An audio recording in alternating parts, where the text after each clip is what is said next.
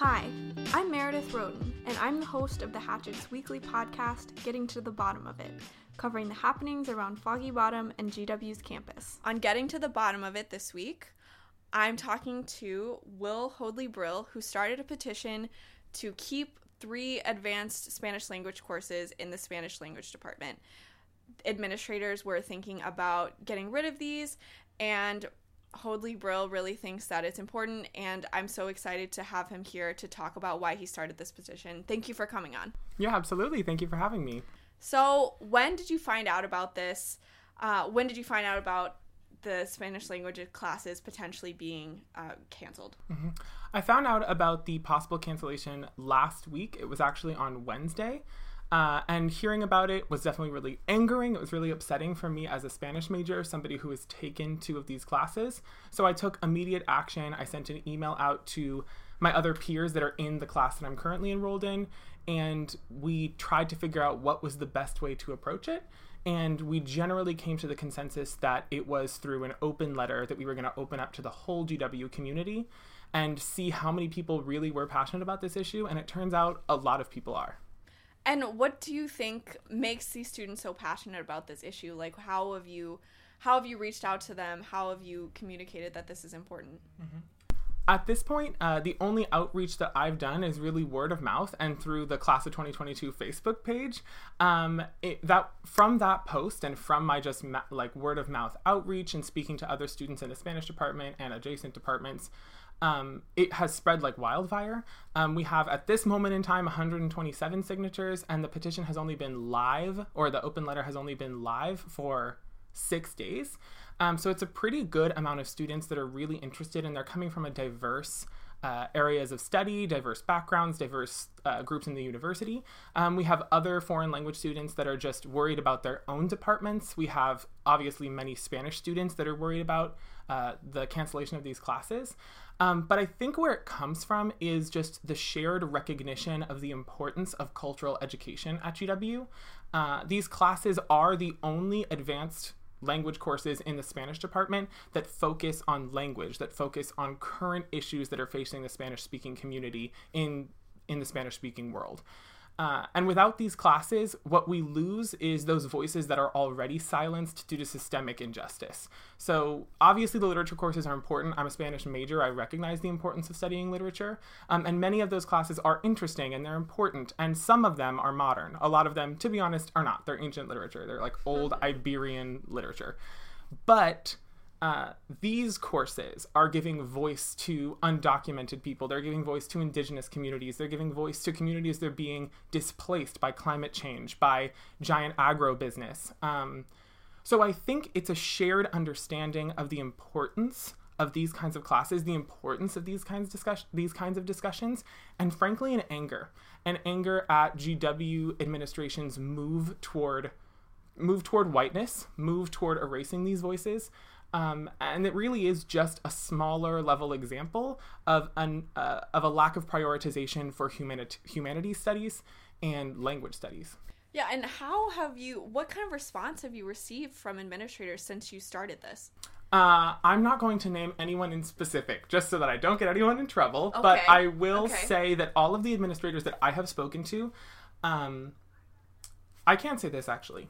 First of all, Spanish professors, professors who belong to the Spanish department, have been asked to remain silent about this issue. They are prohibited, I'm putting air quotes around that, they are prohibited from speaking about this issue, which clearly they're not prohibited. We live in the United States, they can say whatever they want. Um, so, frankly, it's a little bit scary that they're being prohibited from talking about it. It's because from clearly, an academic freedom perspective. Exactly. Clearly, someone doesn't want them to talk about this, which is scary.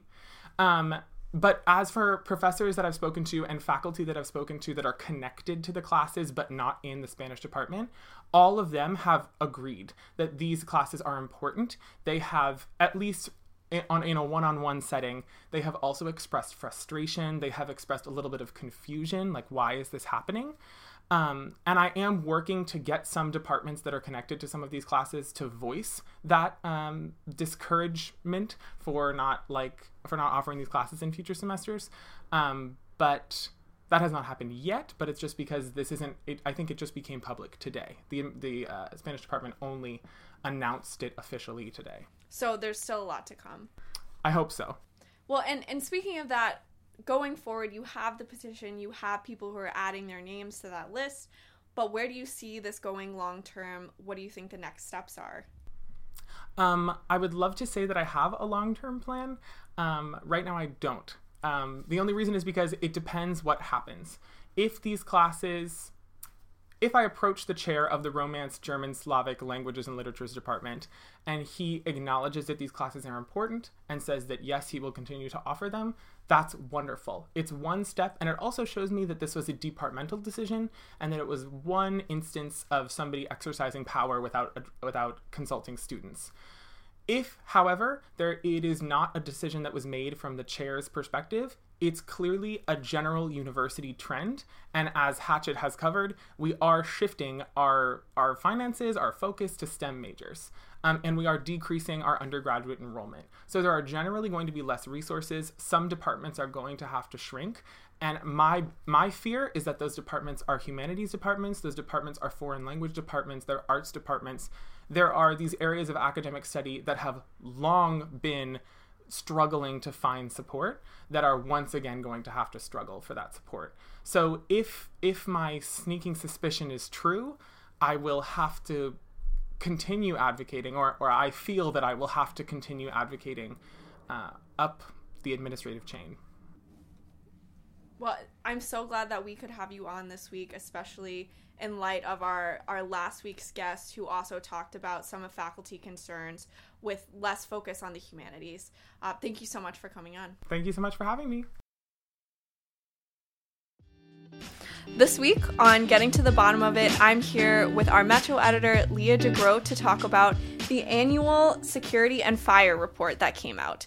This is that comes out every year and it always has statistics about different crimes that happen on campus and kind of how different policies have worked out. Leah, can you start us off with just some of the highlights of this report? Yeah, so the biggest thing that I noticed um, after going through the report was that liquor law violations had decreased uh, more than half. Uh, they decreased by 200 since last year. Last year there were 361 liquor law violations, and this year there were 161.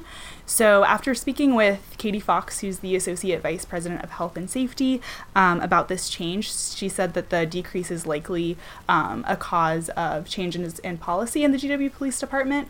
So, what they did during the year of 2017 was that if they caught a party with alcohol or underage drinking specifically, they would just kind of write down names of everyone who was at the party, everyone who was in the presence of underage drinking, and that kind of contributed to that high number in 2017. And then this past year, they changed the policy to only cite people who were actually underage and inebriated or who were hosting the party where the underage drinking was happening. And did they tell you why they decided to change this policy? Yeah, so they said that after, um, in 2017, they brought in a Clery Act compliance firm to kind of evaluate their policies. The Clery Act is the law that requires the university to release all of these statistics every year. And the Clery Act compliance firm basically told them that uh, the way that they were doing alcohol citations really wasn't the best, and that in order to have kind of a better community relationship with students, it would be better to switch to a more lenient alcohol violation policy. So it's actually more it's less likely that students will be written up for liquor law violations this year. Mm-hmm. Yeah, that's correct. And along the same lines, what did the statistics look like for drug law violations on campus yeah, so for drug law violations, for disciplinary referrals for drug law violations, meaning that they went to the Office of Students' Rights and Responsibilities um, rather than the police department, those went up. Um, those have been going up pretty steadily for the past two years. In 2016, there were 147 disciplinary referrals, 2017, 157, and then 2018, 167. Um, and the interesting about about thing about that is that while referrals are going up, arrests have been going down.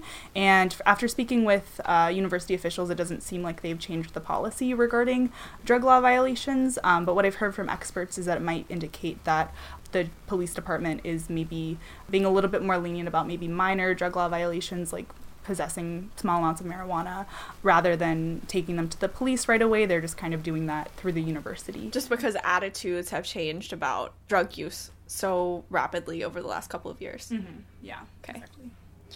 And another um, statistic that I know gets heavily looked at every year is the statistics on sexual assault. So, can you tell me how that has changed from last year? Yeah, so last year, um, the campus saw a three year high um, reports of rape on both the Foggy Bottom and Mount Vernon campuses. So last year, there were 38 counts of rape reports on both campuses. And this year, that fell a little bit um, by about 30%. There were 25 counts of rape reports on the Mount Vernon and Foggy Bottom campuses total. And so last year, kind of what officials and experts had told us was that the increase in reports of rape might have been attributed to the height of the Me Too movement. People might have been more comfortable coming forward with their stories. And while they said the drop this year might not really be attributable to anything, they might they don't really have a good reason. Um, so the other thing that Katie Fox told me during our interview was that they're planning on making some changes to the Office of Advocacy and Support. So I think over the summer they renamed the the office uh, Advocacy and Support. It used to be called the Victim Services Office office. So they've renamed that and they're going to be adding a lot more services, a lot more counseling, um, a lot more people in the offices to make people feel comfortable coming forward with stories of crimes that have happened to them. So that's going to be announced in the next couple of months. And I think we'll be keeping up to date on that. And I know that you'll be writing about it. Your reporters will be covering it. Thank you so much, Leah, for talking to us today. Thanks, Meredith. Mr. Trump, what's new? What do you mean, what's new, Rudy? I'm being impeached. Look at this photograph. It should be criminal. It should be treasonous. He made it up, every word of it. It was beautiful. It was just a perfect conversation. Just so you understand, it's the single greatest witch hunt in American history, probably in history, but in American history. Here in the district, it's been quite a whirlwind of politics with the impeachment inquiries going on, Trump is making all these press conferences happen. There's people like Rudy Giuliani who are get, going up to bat for Trump. It's been quite a crazy dynamic.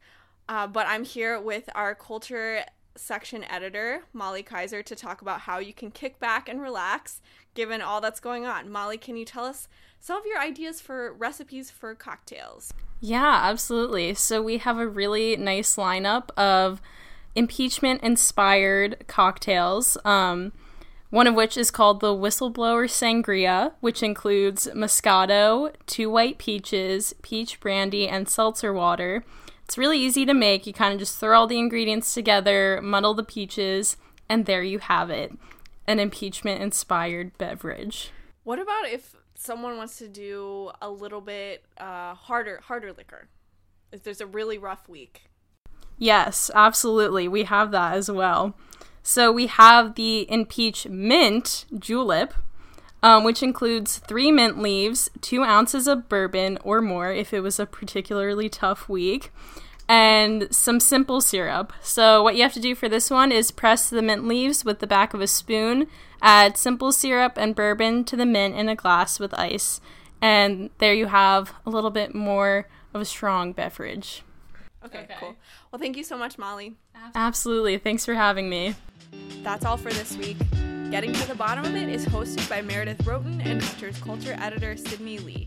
This podcast is produced by producer Jacob Fulvag, assistant photo editor Ariel Bader, and podcast host Meredith Roaten. Music is produced by Oak Studio. And a special thanks this week to Leah DeGroot and Will Hoadley Brill for joining us.